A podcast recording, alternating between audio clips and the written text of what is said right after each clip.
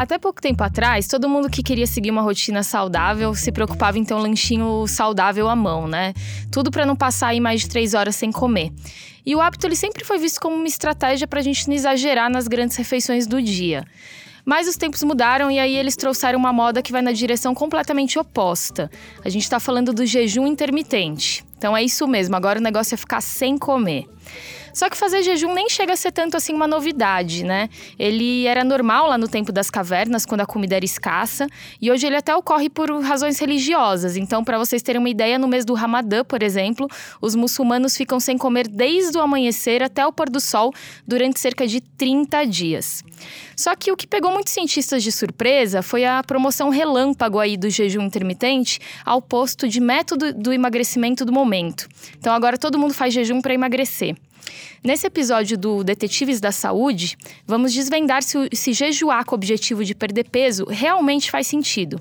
E para isso, claro, convidamos especialistas no assunto. Estamos aqui hoje com a bióloga Ana Bonassa, que estudou jejum intermitente no seu doutorado no Instituto de Ciências Biomédicas da USP, o ICB, e hoje ela é pós-doutoranda no Instituto de Química da USP também. E para nos trazer a experiência aí da prática clínica, a gente conta com a nutricionista Mariana Del Bosco. Ela é mestre em ciências pela Faculdade de Medicina da Universidade de São Paulo, USP, e uma fera aí quando o tema é obesidade. É, meu nome é Thaís Manarini, sou jornalista da saúde e vou conduzir essa conversa com a ajuda do meu colega da saúde também, o, o jornalista Tel Rupreste. Oi, Tel. Oi, tudo bem, gente? Doutora Mariana Del Bosco, bom dia. Bom dia, prazer estar aqui com vocês. Ótimo. Doutora Ana. Olá, bom dia, gente. É um prazer também para mim. Legal. Agora que vocês já escutaram a voz aí de todo mundo, já vão saber reconhecer melhor, vamos começar esse bate-papo.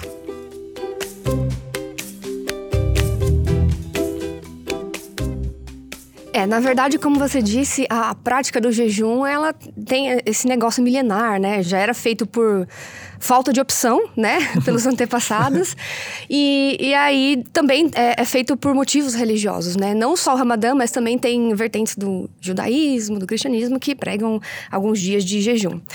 O que explodiu mesmo é, essa prática do jejum como uma, é, uma dieta, tem muita gente que fala que não é dieta, porque você não, não fala para comer alguma coisa, é justamente o contrário, fala para não comer. Mas esse estilo de vida de jejum, né? Vou tirar o meu da reta. Esse estilo de vida do jejum para perder peso, para melhorar a saúde, enfim, ele surgiu é, lá em 2011, quando um médico ele foi fazer seus exames de rotina e ele viu que estava tudo alterado. E também o pai dele ele tinha é, morrido de diabetes. Ele estava com os exames, é, índices glicêmicos alterados e tal. E aí, em vez dele seguir a orientação, né, dos nutricionistas, dos médicos e tal, ele falou: ah, não, vou tentar uma coisa aqui por conta própria, vou tentar em mim mesmo, vou mudar meu estilo de vida, vou fazer aqui vários protocolos de jejum intermitente. Então ele testou nele mesmo vários protocolos de jejum intermitente. E aí, né, o pior que podia acontecer é, sei lá, ele morrer, né? Mas nada grave, né? aí ele, é, eu conto essa história para as pessoas para elas verem como isso é grave, né? Ele, ele podia, isso podia ter custado a vida dele, porque, uhum. né, imagina o pai dele morreu de diabetes e tal. Mas aí isso não foi nem o pior. Porque no fim, ele ainda. É, ele é, além de ser médico, ele é produtor. Então ele fez um, um documentário, ele documentou tudo, fez um documentário para a BBC, mostrando como ele não morreu, logicamente, uhum. e ainda perdeu 9 quilos e, e teve seus exames né, regularizados. Então a, a ideia que passa isso é que, ó, é, eu fiz, faz bem, emagrece, é para todo mundo, todo mundo pode fazer, é saudável. Uhum. E aí ele, ele lançou o livro que chama The Fast Diet, que é um trocadilho com o, esse termo, né? Porque fast em inglês é tanto jejum, uhum. né? Quanto rápido. Então é a dieta do jejum, a dieta rápida. E foi aí que é, explodiu, né? Ele fez o documentário, lançou o livro, foi um best-seller e aí explodiu. E aí começou a vir vertentes de tudo quanto é lado, né? Quando cai no, no imaginário popular, assim, as pessoas começam a modificar. Então começou a ter a dieta que ele propôs é a do 5-2, que a gente pode explicar mais para frente o que, que é o, né, o jejum intermitente. Mas tem essa dieta do 5-2, aí começou a vir a 18 é, Acho que é 16 isso, por 8, né? Isso, 16 por 8. Começou a vir dia sim, dia não. Mas só pra. Né, eu falei, falei, falei, mas não falei o que, que é o jejum intermitente. O que, que é o jejum intermitente? Quando você fala que uma coisa é intermitente, é uma coisa que começa e para, começa e para. Então, um jejum que é intermitente é um jejum que começa e para. Ou seja, você jejua, come, jejua, come. E aí, só, só de pensar nessa definição, a gente tem. A gente consegue pensar em vários jeitos de fazer isso. Você pode fazer isso pensando na semana, dois dias na semana, não consecutivo. Então, sei lá, terça e quinta-feira. Opa, sábado pode detonar. Uhum. Imagina. Uh, você também pode fazer jejum dia sim, dia não, né? Dia sim não como nada, o outro dia como à vontade. Ou como com algum tipo de restrição. Então já são três protocolos aí. E também dá para fazer jejum todo dia. Mas não é que você vai ficar todos os dias. É, sem comer o dia inteiro. Você tem janelas de alimentação. Então, eu vou pegar uma janela que de 8 horas eu posso comer. Essa janela pode ser mais cedo, né? Então, você junta é, um período da manhã com o jejum que você não comeu à noite, né? Eu espero que você não coma durante uhum. a, enquanto está dormindo, né? A não ser que seja sonâmbulo, é sonâmbulo né? vai você lembrar, vai ter um, uma ingestão aí.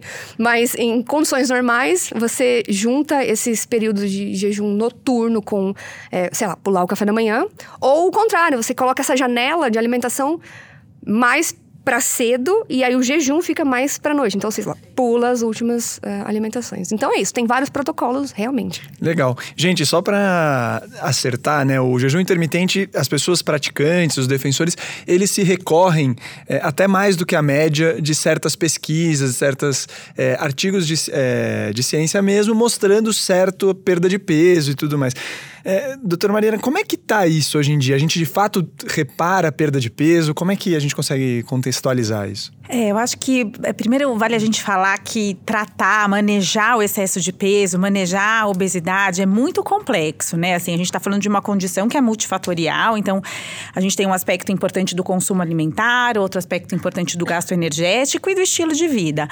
É, sempre que a gente tem uma dieta da moda, né? Assim, vou falar do jejum intermitente, embora a Ana tenha lembrado aqui que é um estilo de vida, não deixa de ser uma ferramenta, né? Alimentar, né? Nutricional para perda de peso. Então, é, sempre que a gente tem uma novidade, as pessoas ficam muito interessadas, né? Parece aquela pílula mágica, opa, isso eu ainda não tentei, né? De repente pode ser uma estratégia aí essa, que funciona para mim. É.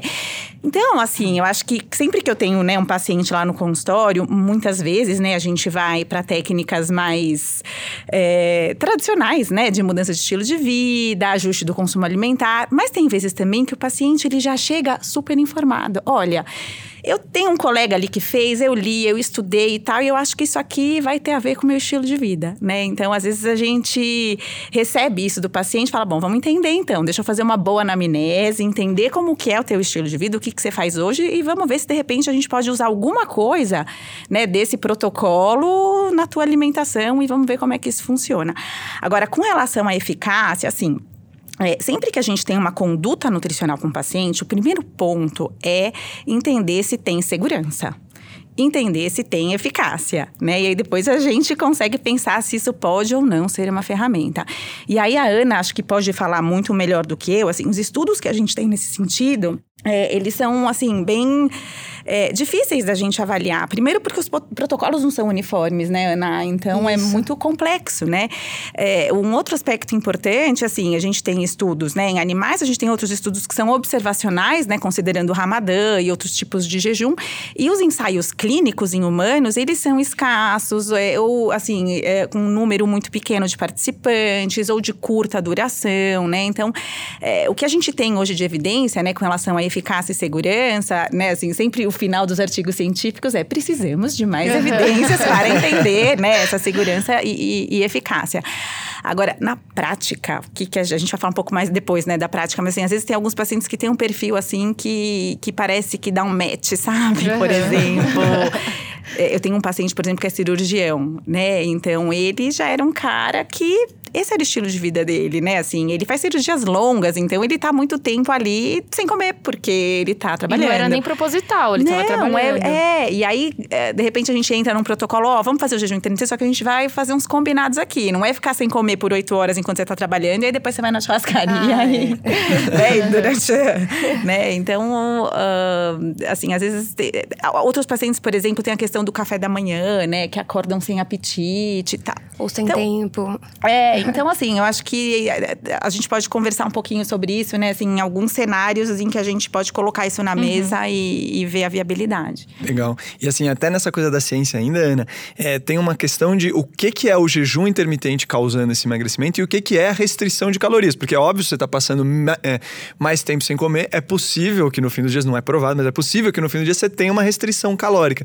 Eu queria saber se dá pra gente diferenciar isso ou não, ou se de fato é mais a questão da restrição calórica. né? Então, é, o que se tem visto em estudos em animais, né, é que quando você faz o jejum intermitente, apesar de eles terem o comportamento de é, ter ah, grande consumo de alimento no dia, que pode comer, eles ainda estão numa gaiola, né? Não podem escolher. A, a- é ração balanceada, né? Pesquisas que é, estudam sobre não, não consumo de dieta high fat, né? Dieta gordura. Dieta normal, balanceada.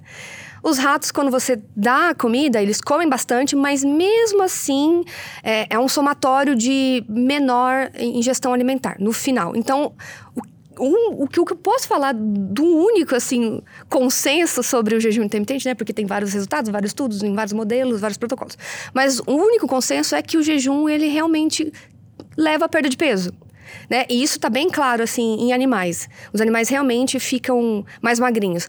Eu, no meu estudo, eu já vi que desde a segunda semana o- os animais já tinham um peso significativamente menor do que o, os animais controles. Mas é o que eu falei. Ah, são animais na gaiola, comendo a ração que a gente dá.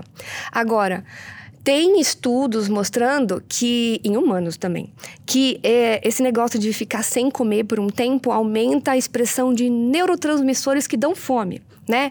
Que a gente chama de neurotransmissores orexígenos, que é o contrário de anorexígeno. Anorexígeno, né? Tira a fome. Orexígeno promove a fome.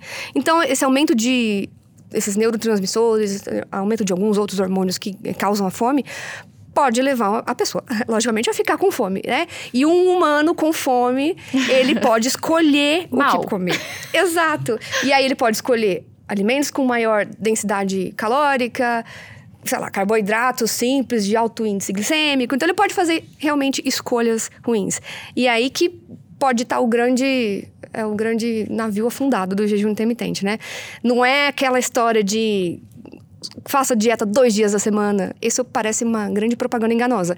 Porque nos outros dias você não pode comer à vontade, porque você- se você não tiver um freio ali, você vai acabar passando é, a- as, as calorias. As calorias. Não é, não é só questão de calorias, mas uma alimentação mais pobre em fibras, rica em gordura, e esse tipo de coisa, tudo contribui para piora na qualidade da alimentação. Isso que a Ana tá falando é muito legal, porque na verdade a gente é muito programado para engordar e não para emagrecer. Então, à medida que a gente faz dieta, e qualquer que seja, que a gente tem a perda de peso, a gente acaba tendo meio que um mecanismo adaptativo, né? Assim, do hipotálamo e até da produção desses neurotransmissores do intestino também, fazendo com que a gente tenha um aumento de apetite e uma diminuição do gasto energético, para que a gente meio que recupere esse peso perdido. É isso que acontece sempre, e é por isso que é, a gente tem essa história, né, de perder peso com dietas restritivas e aí vem o reganho, né? Essa é uma história clássica de quem fica aí lutando com a balança. Então, assim, qualquer que seja a estratégia, a gente tem um pouco esse efeito, né? E tem alguns estudos que falam é, que fazer uma dieta pobre em carboidrato, um pouco dessa coisa da dieta cetogênica, faz com que, né, quando a gente produz esses corpos cetônicos, os corpos cetônicos, ao contrário, eles dão uma sensação de saciedade, né, que, que dura mais, né? Então a gente fica com menos fome. Até como também um mecanismo de defesa, né? Quer dizer, já que esse cara aqui não tá comendo, vou produzir corpo cetônico, adianta eu ter fome? Provavelmente ele não tá comendo porque não tem comida, né? então é um mecanismo aí pra gente sobreviver a situações críticas de privação. Já no jejum intermitente não é isso que acontece, porque é um período, né, sem comer e aí depois uma exposição, né? E como a gente tem um apetite que ele não é só fisiológico, ele também é hedônico, a gente acaba comendo esses alimentos que, ah, eu mereço, né, gente? Fiquei em jejum aqui. então é importante a gente pensar, né, como estruturar isso numa rotina quando a gente está pensando em, em estilo de vida saudável. É, e, e, assim, uma dúvida que eu tenho em relação até esses estudos todos, né? É, a gente vê essa relação entre jejum intermitente e emagrecimento. Então, a Ana mesmo comentou que em duas semanas os ratinhos lá emagreceram e tudo mais. Mas os trabalhos, eles chegam a ser de longa duração? A gente sabe o que pode acontecer depois? Porque eu não, sei se isso é fácil manter, né, para sempre. É, se a pessoa, quando ela volta a comer normal, será que ela não, não ganha de novo todo aquele peso perdido? Os estudos chegam a, a trabalhar essa questão do que acontece lá na frente? Os estudos em humanos, que é o que seria mais interessante, né, para a gente avaliar essa, esse estilo de vida, é, não chegam a ser em longo prazo. Assim, os estudos prospectivos, ou seja, você faz alguma coisa, não os estudos que olham para trás, porque tem essa diferença, né?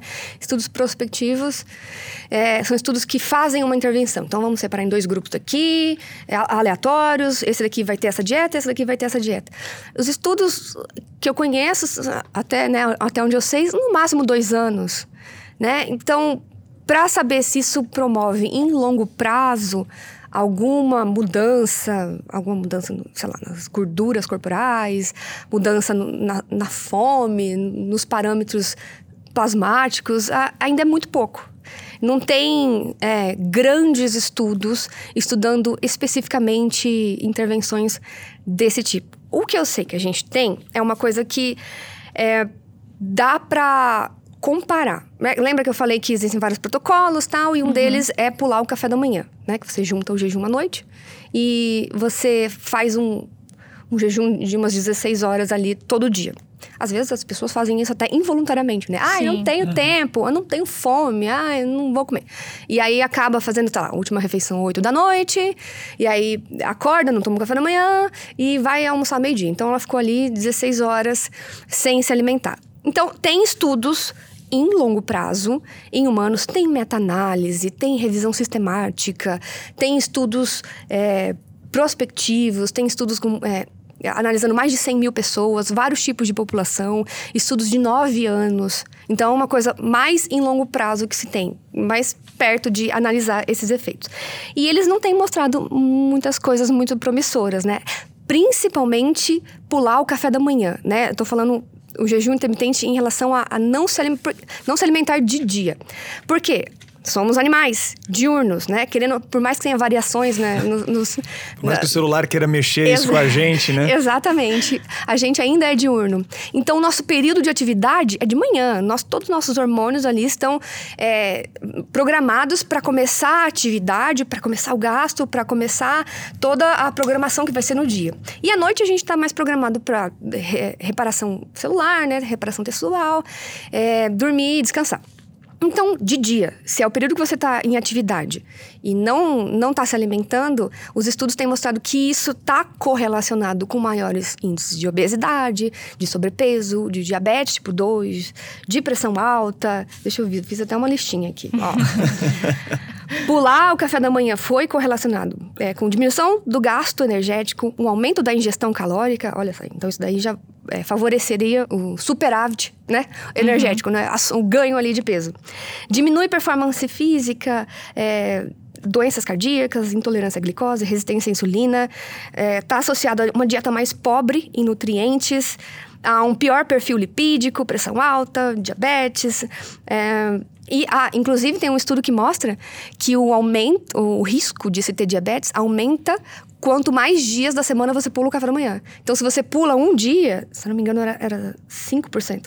Se você pula cinco dias da semana, o risco de ter diabetes é 55% maior. Olha. Então, é uma é dose dependente ali, né? De tantos dias que pula o café da manhã. Olha, eu sou muito fã do café da manhã, então tô achando bom. pra não mim consigo. é a principal refeição do dia, adoro. E tem estudos mostrando o contrário, quando você pula as últimas refeições. Mas aí não são tão em longo prazo, mas costumam dizer que é, tem efeitos mais benéficos. Uhum. Né? Então, melhora dos índices glicêmicos. Então, tudo tudo pode estar relacionado à, à, cronoalimentação, à cronobiologia. Quando você vai fazer Quando isso, Quando né? você vai fazer, né? Tá. Você falou, Thaís, em comer normal, né? Então, o que é o comer normal? A gente tem é, uma alimentação pensando em nutrientes, né? Fisiologicamente, o que, que a gente precisa de caloria, de vitaminas, de macronutrientes e tudo isso pra gente manter nossas funções vitais e tudo mais.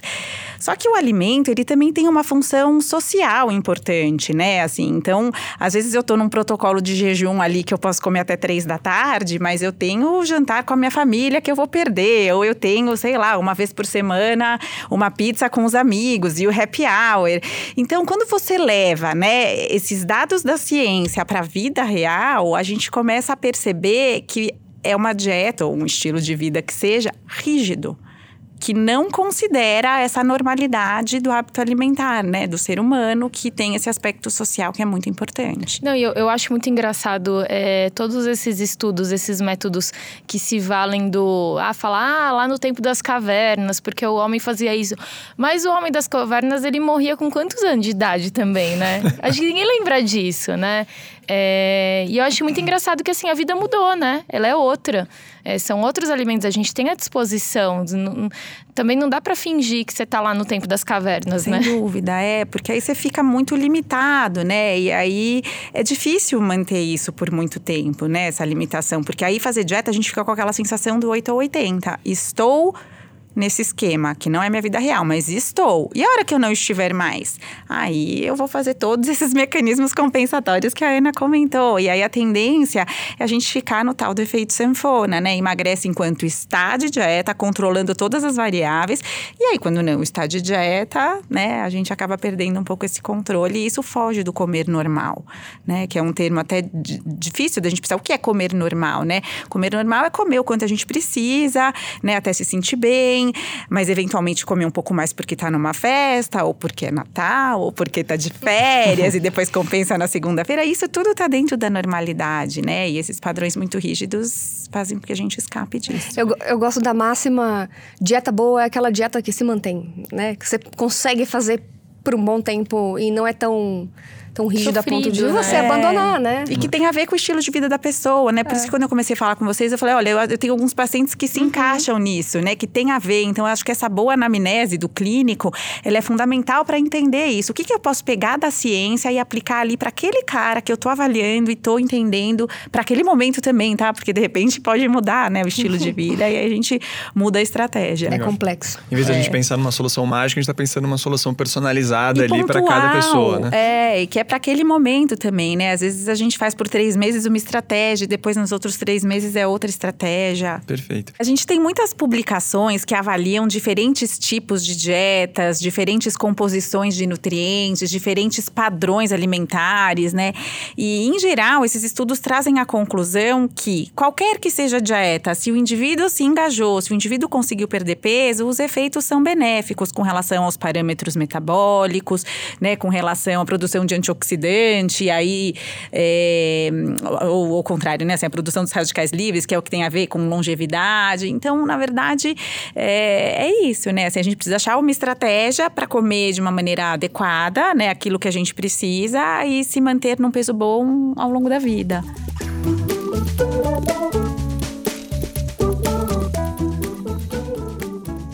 Agora que a gente já esmiuçou bastante aqui o que a ciência traz sobre jejum intermitente, vamos discutir esse método no dia a dia, né? Dar recados para quem já incorporou a prática ou está tentando experimentar o jejum. Gente, uma dúvida que eu tenho, assim, quando a Ana comentou sobre os estudos com animais, né?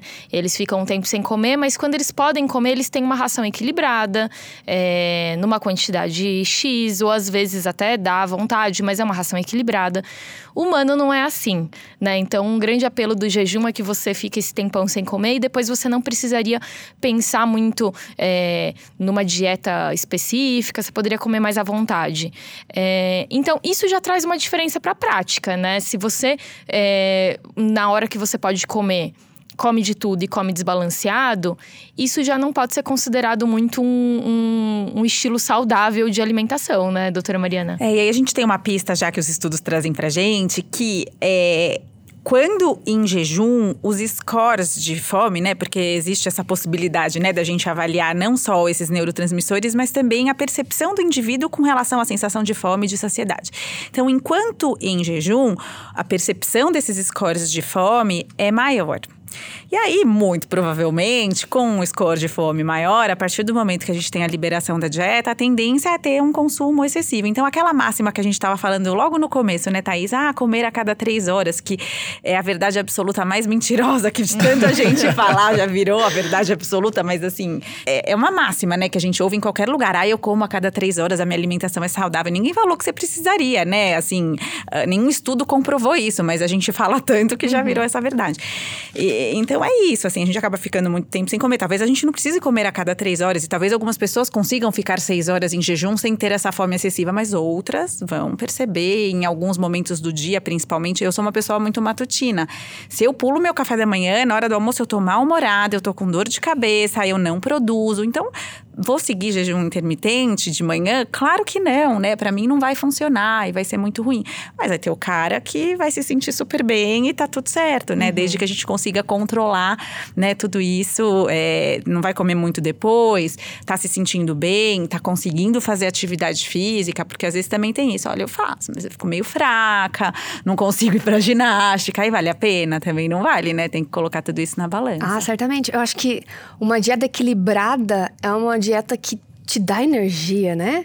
Te deixa disposto. Eu acho que se você tá fraco, sei lá, para ir na academia, fazer atividade, eu acho que já não, já não tá rolando. Eu acho que, né? É. não sei se é. Não, sem dúvida, né? Assim, é um sinal que o corpo tá te dando que naquele momento eu tô precisando de energia, né? É, e, e eu lembro quando eu fiz uma matéria sobre jejum intermitente pra revista, a gente até usou um, um estudo que tinha acabado de sair é, com pessoas, né? Eram pessoas acima do peso. Elas foram divididas em dois grupos. Um fez o, o jejum e o outro não. Só, só que o outro fez restrição calórica. Então foi isso, diminuiu a quantidade uhum. de calorias no dia a dia. E o resultado foi parecido, então mostrava que você comer menos no dia a dia já te traz esse emagrecimento. Minha questão é: se cortar calorias faz você emagrecer, também. Por que, que vocês acham que jejum virou essa febre toda, assim? Por que, que a pessoa simplesmente não corta um pouquinho do que ela come no café, depois no almoço, à noite? Por que, que parte logo pra, ah, vou ficar 16 horas sem comer? Olha essa promessa, né? Olha esse apelo que é atraente, né? Vou fazer jejum, dieta duas vezes na semana. Isso é muito atraente.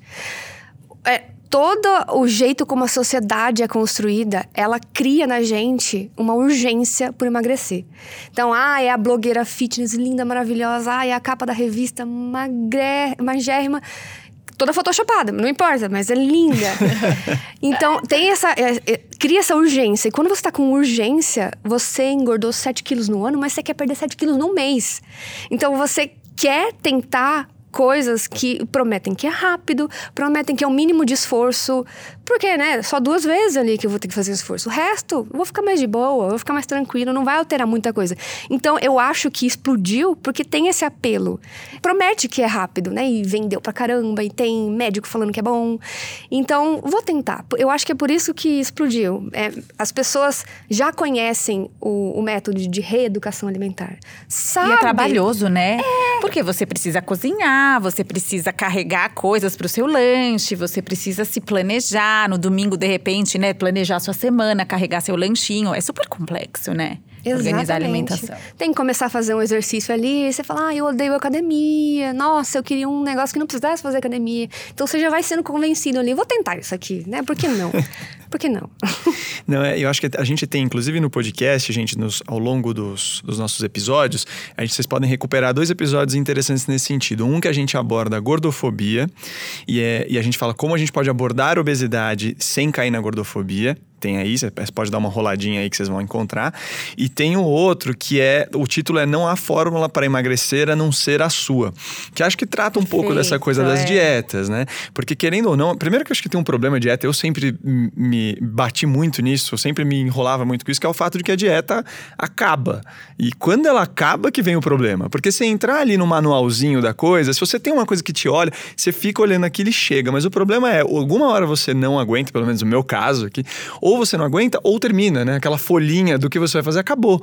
E aí, na hora que você tá solto, se você de fato não tem essa malemolência alimentar aí para conseguir se colocar é, nos dias de hoje, a gente acaba que se enrosca, assim. Então eu mesmo tenho um histórico de ganho e perda de peso bastante grande, assim. Eu sou um bom caso para efeito sanfona aqui, para quem quiser me entrevistar, viu, gente? Eles falam para não entrevistar jornalista, mas pode me entrevistar. É, eu tenho bem isso, porque é essa questão, né? A coisa tá indo bem, tá indo bem. Quando você repara, já não tá indo bem, né? Então acho que é muito mais complexo do que a gente imagina e aí a gente busca soluções fáceis, né?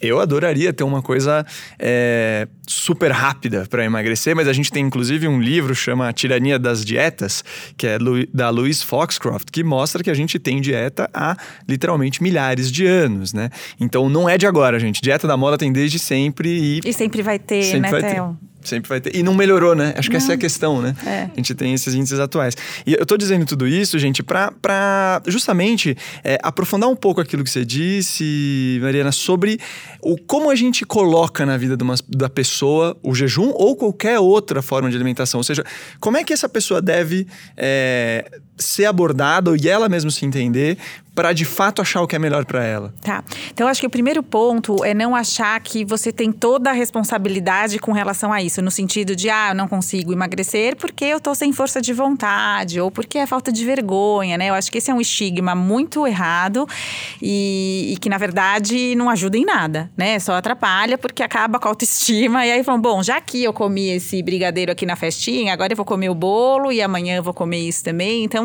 né, para começar do princípio que é difícil e é difícil para todo mundo e a gente precisa entender qual é a dieta ideal para cada pessoa, né? Não existe a fórmula perfeita. Talvez o jejum intermitente que a gente está falando dele seja legal para uma, uma ou duas pessoas, mas para dez não seja. Então, eu acho que todo mundo sabe que para emagrecer, o que, que a gente precisa fazer? Comer menos, fazer exercício. Quem não sabe disso? Todo mundo sabe. Eu acho que o papel do nutricionista clínico, quando está ali no consultório, é ter escuta e entender.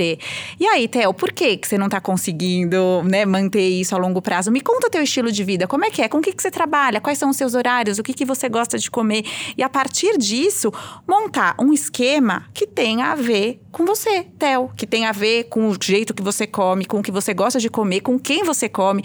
E, e aí a gente consegue pensar num caminho que seja factível. E de onde a gente tira esses caminhos todos? Justamente dessas evidências científicas, né? Assim, então, o que, que é seguro, o que, que vai te trazer resultado e o que, que você consegue aplicar no seu dia a dia. Então, acho que são essas três coisas que tem que caminhar juntas e de uma maneira individual. E é difícil a gente pensar nisso quando a gente está pensando ah, em saúde pública, o guia. O guia, ele dá pra gente uma diretriz. E qual que é a principal diretriz que esse guia novo do Brasil está trazendo?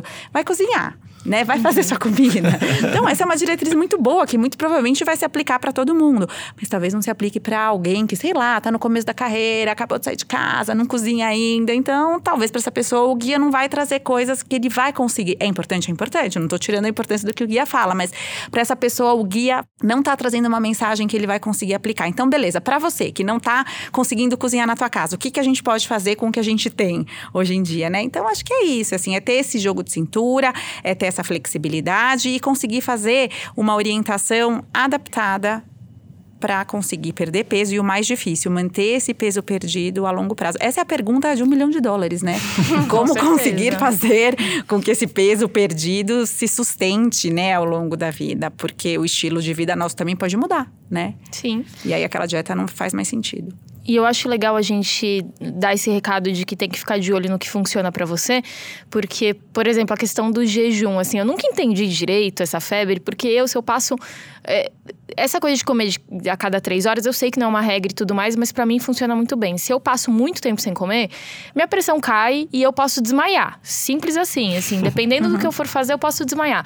E eu tava conversando com uma amiga esses dias que ela comentou que ela fica tranquilamente. Assim, ela acorda eu acho que a primeira refeição ela vai fazer lá pelas quatro da tarde. Ela falou que para ela isso é natural e, e porque ela atende em consultório, é, acho que a rotina é desse jeito e ela não sente falta. Então, acho bom a gente dar esse recado de escutar seu corpo também, né? Claro, sem Se dúvida. de repente é um negócio que te faz sofrer, Pra que, que você vai tentar um, um jejum É, intermitente, eu, eu, né? particularmente, eu, eu sofro quando eu tenho que fazer exame de sangue, assim. O fato de ter que Uhum. ir pro laboratório em jejum, eu falo, ai meu Deus, e se eu passar mal no caminho? Mas em compensação, assim, tem pessoas que acordam e vão pra esteira em jejum, né? Então, cada organismo é único. É, não consigo fazer exercício em jejum, por exemplo. Ah, eu já desmaiei. eu já Olha lá, que é da turma que desmaia. É, tá? desmaio. Olha, eu não sou da turma que desmaia, mas assim, eu tô, tava até puxando uma coisa. Aqui eu acho que tem essa linha também de entender o que cabe pra você, até porque se você é, se torna uma, uma coisa muito restrita, muito, muito difícil, você pode cair numa coisa perigosa que são os transtornos alimentares, né, Bem Mariana lembrado, Nana, que Theo, estão também é. em crescimento exponencial Sem ultimamente. dúvida, né? né? Assim, a gente fala que toda, die- toda, todo transtorno alimentar, ele começa com uma dieta, né? Não que toda dieta vai causar transtorno alimentar, porque a gente precisa de uma suscetibilidade, né?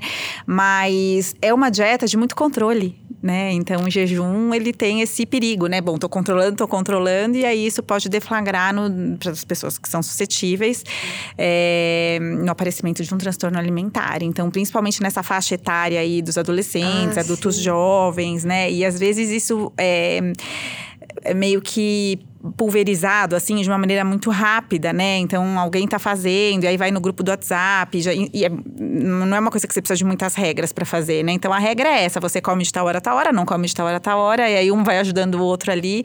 Eu cheguei a atender uma época num, num colégio aqui em São Paulo, que teve um surto de jejum entre as meninas, assim, do, do ensino médio, né?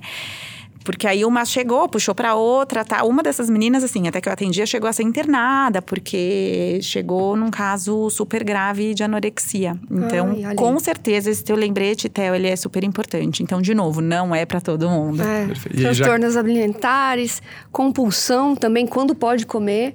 É, Porque come muito, né? Pode ser o contrário, né? Você aí tem a, a compulsão alimentar, bulimia, ah, eu vou vomitar. Outra coisa que também é bom falar é abuso de café, gente. É porque café café Café é o permitido, é né? permitido. Então a pessoa acaba no dia que ela, ah, tô, tô de jejum, ah, mas eu vou tomar mais uma xícara de café. Isso vai me manter mais, né, disposto e tal. E aí mais uma xícara de café. E aí pode é, ter distúrbios de sono, pode alterar o ritmo biológico e aí aí é pior, né? Porque aí você tá alterando coisas que vão alterar coisas lá na frente, Uhum. aí vira uma bola de neve. Então, de repente, é isso. Esse emagrecimento, ele é visto, mas não significa que dentro do organismo ali da pessoa tá tudo normal, né? Às vezes tem ali modificações que podem não ser benéficas, né? É uma coisa para se é olhar, né? Então, pacientes diabéticos, será que é, é, é legal fazer? Tem estudos em humanos falando que aumenta taxas de hipoglicemia. Nossa, imagina hipoglicemia. Hipoglicemia você passa mal, mais, passa muito mais mal do que hiperglicemia, né? Porque hiperglicemia é ruim e tal, mas hipoglicemia é uma, é uma coisa muito mais perigosa, que pode levar rapidamente a desmaio, coma, e, enfim, até coisas piores, como a morte. Mas, é, agora, então, pensa, uma dieta que te deixa, sei lá, pode te deixar com fome, com dor de cabeça, com crise de hipoglicemia. Em pessoas diabéticas, eu, eu teria mais cuidado. Então, porque foi isso que, que a- as evidências do meu estudo apontam, né? Que é, há uma piora ao longo do tempo. Aumentou também radicais livres. Como os ratos eram jovens, é, teve também prejuízo do crescimento dos ratos. Eles eram menores em crescimento. Não, com, o comprimento nasanal, que a gente fala, né? Que, é que seria a altura do rato, é menor.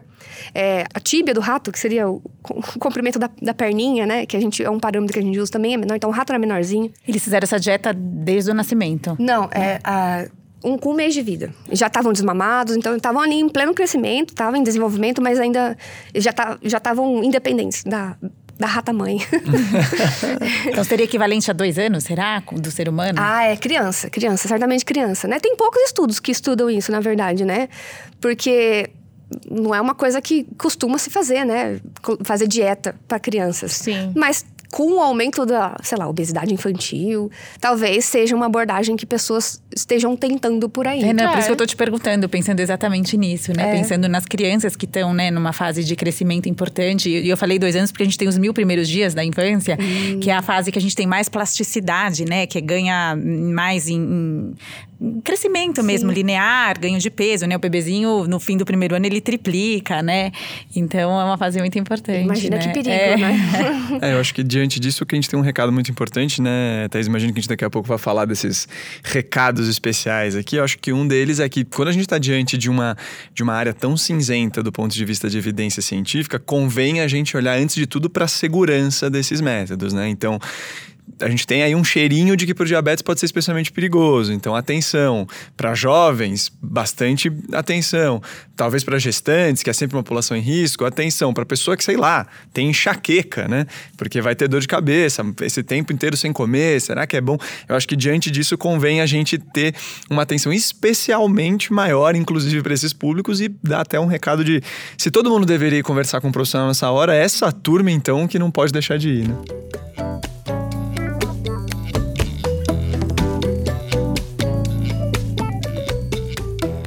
Agora que a gente esmiuçou o que a ciência diz e também o que vale a pena pensar na hora de colocar esse jejum na rotina, se você está pensando nisso, é, a gente vai aqui para o nosso é, momento final, né? Então a gente vai finalizar com alguns recadinhos mais cruciais para essa turma aí que que está cogitando fazer jejum agora em 2020, depois também, não sei.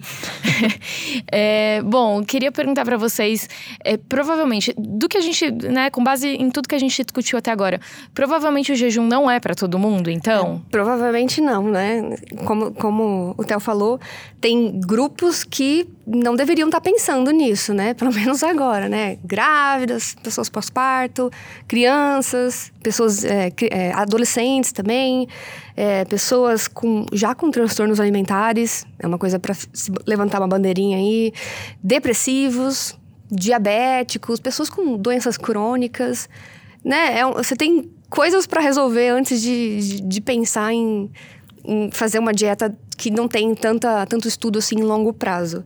É, e lembrar que, assim, para o portador de obesidade, de excesso de peso, o tratamento é muito complexo, né? Então, às vezes, a gente tenta simplificar com uma estratégia de dieta, achando que essa vai ser a solução. E o que a gente tem de evidência é que, assim, para tratar, primeiro ponto, assim, se a gente puder tratar com um olhar ou com uma abordagem multidisciplinar, é o melhor cenário, né? Então, um endócrino que vai pedir os exames e fazer o acompanhamento, um nutricionista que vai entender qual é a dieta mais adequada, né? Eventualmente, outros profissionais podem estar junto aí, o professor de educação física, né? Enfim, medicação muitas vezes pode ser necessária. É, então, eu acho que é um olhar bem abrangente e que, às vezes, é, a pessoa que busca essa dieta tá achando que tem que fazer tudo sozinho, né? Uhum. Então, buscar ajuda eu acho bem importante. E, e, até isso que a gente comentou, né? Da pessoa, de repente, perceber que ela não se sente bem é, fazendo um jejum. É, quando ela faz jejum, se ela não consegue fazer exercício físico. Imagino que isso já é um sinal de que não é uma boa dieta, né? Você tem que conseguir fazer exercício, Sem né? Sem dúvida, né? Tuas atividades do dia a dia, o exercício, trabalhar bem humorada, né? Então, tudo isso é importante. É, o que a gente pode afirmar é que, assim, a regra no caso do, do, emagrecimento é que não há regras imutáveis, né? Não tem eh, esse negócio escrito em tábua de pedra, ah, você tem que fazer isso, né? Cada caso é um caso e sem dúvida, buscar a ajuda do profissional, né, do nutricionista, do educador físico, para poder fazer as coisas personalizadas, né? Isso é que é, é o grande pulo do gato, né? Legal. Vou, da minha parte, queria reforçar com vocês a, a, linha da cortar calorias sem restrições dramáticas, mas queria ver se esse de fato é um caminho que tem um pouco mais de aceitação hoje em dia. É, é isso aí, né? Na verdade, o balanço de energia negativo é o que traz os resultados mais duradouros. Hoje a gente já fala que uma caloria não é exatamente uma caloria, né? A gente entende que dependendo da composição aí da dieta, por exemplo, consumir mais proteína, a gente acaba tendo um gasto energético, né, para metabolização e utilização dessa proteína. Então não é exatamente essa conta, essa matemática matemática do jeito, né, muito simples, mas sem dúvida, né, eu acho que essa reorganização, né, do hábito alimentar e do jeito que a gente come e incluir a prática de atividade física do dia a dia é o jeito mais é, seguro, né, e o jeito mais eficaz da gente conseguir esse resultado de perda de peso e manter essa perda de peso ao longo da vida. E Ana, você tinha comentado que, que uns estudos mostram que é, se a pessoa de repente gosta ou quer fazer jejum, é, o pior seria pular o café da manhã, né? De olho nisso, nessas evidências, vocês acham também que um recado válido é aquela história de que, aí não fazendo jejum, mas que um recado válido é a gente começar com uma ingestão calórica um pouco maior e diminuindo ao longo do dia? Né, preparando nosso corpo para o descanso noturno e tudo mais, comer menos lá no final do dia, né, no jantar. Isso seria um caminho também bom? Os estudos mostram que, que ajuda? É, exatamente. Os estudos estão mostrando que faz mais sentido isso, né? Você ter a sua ingestão com o início da sua atividade e aí você ir reduzindo, porque é o, é o que o corpo está sendo preparado, né, mais à noite para esse descanso, né? Não está sendo preparado para é, digerir, para gastar, né? Ele está sendo preparado para repouso, reparação ali. Então, se você prestar atenção no seu ritmo, no seu ciclo biológico, no seu ciclo, é, ritmo circadiano, o que, que é circadiano? É cerca de um dia. Então você tem esse, esse ritmo por cerca de um dia, tudo sincronizadinho ali, com luz, com cheiro, com temperatura, com a estação do ano, com o período do dia. Então presta atenção no seu ritmo procura ajuda de um profissional e, e ou, ouve o seu corpo, né? Então, os estudos têm mostrando re realmente isso, de que faz sentido você não pular o café da manhã. E se for para pular alguma coisa, que seja azul a, a, janta, né? Não vai comer antes de dormir. Por exemplo, né? acordar de madrugada e comer. Eu acredito que isso não deve ser tão benéfico assim para o nosso corpo, é, olhando os estudos que a gente tem. Ah, essa conexão é legal, né? Prestar atenção no corpo, fazer as coisas com atenção plena, né? Isso ajuda muito nessa conexão. Perfeito. Bom, gente, queria agradecer demais a presença de vocês aqui. Acho que é, a gente conseguiu é, falar bastante sobre jejum, dar uma ideia geral aí, né, do porquê a gente deve olhar para esse método com muita cautela. E mais do que isso, acho que o recado é sempre buscar a orientação de um profissional de saúde, né? Não fazer as coisas por conta própria, porque cada pessoa é uma pessoa, então o que funciona para o vizinho pode não funcionar para você. Então, buscar um profissional, né? Isso aí. Exatamente, certamente. Legal. Queria agradecer a presença de vocês, doutora Mariana. Obrigadão por ter vindo aqui hoje. Eu que agradeço, Thaís. Sempre um prazer estar aqui com vocês. Doutora Ana, muito ah, obrigada. Obrigada eu, imagina, foi muito bom. Me chame mais vezes que eu venho. Vamos chamar as duas, ó, fiquem de olho aí. Theo, obrigada. Eu que agradeço, gente. Até a próxima. E queria agradecer os leitores, né, que ficaram com a gente aqui até o final. É, se vocês quiserem participar dos próximos episódios, dando sugestões de tema, mandem um e-mail para saúde.abril@atleitor.com.br ou comenta lá nas nossas redes sociais que todo mundo da redação tá sempre de olho. E deixar um abraço aqui também para o Rafa Bertazzi, que está na mesa de som gravando tudo que a gente está falando e colocando aí para vocês escutarem perfeitamente. Obrigadão, pessoal, e até a próxima. полезно.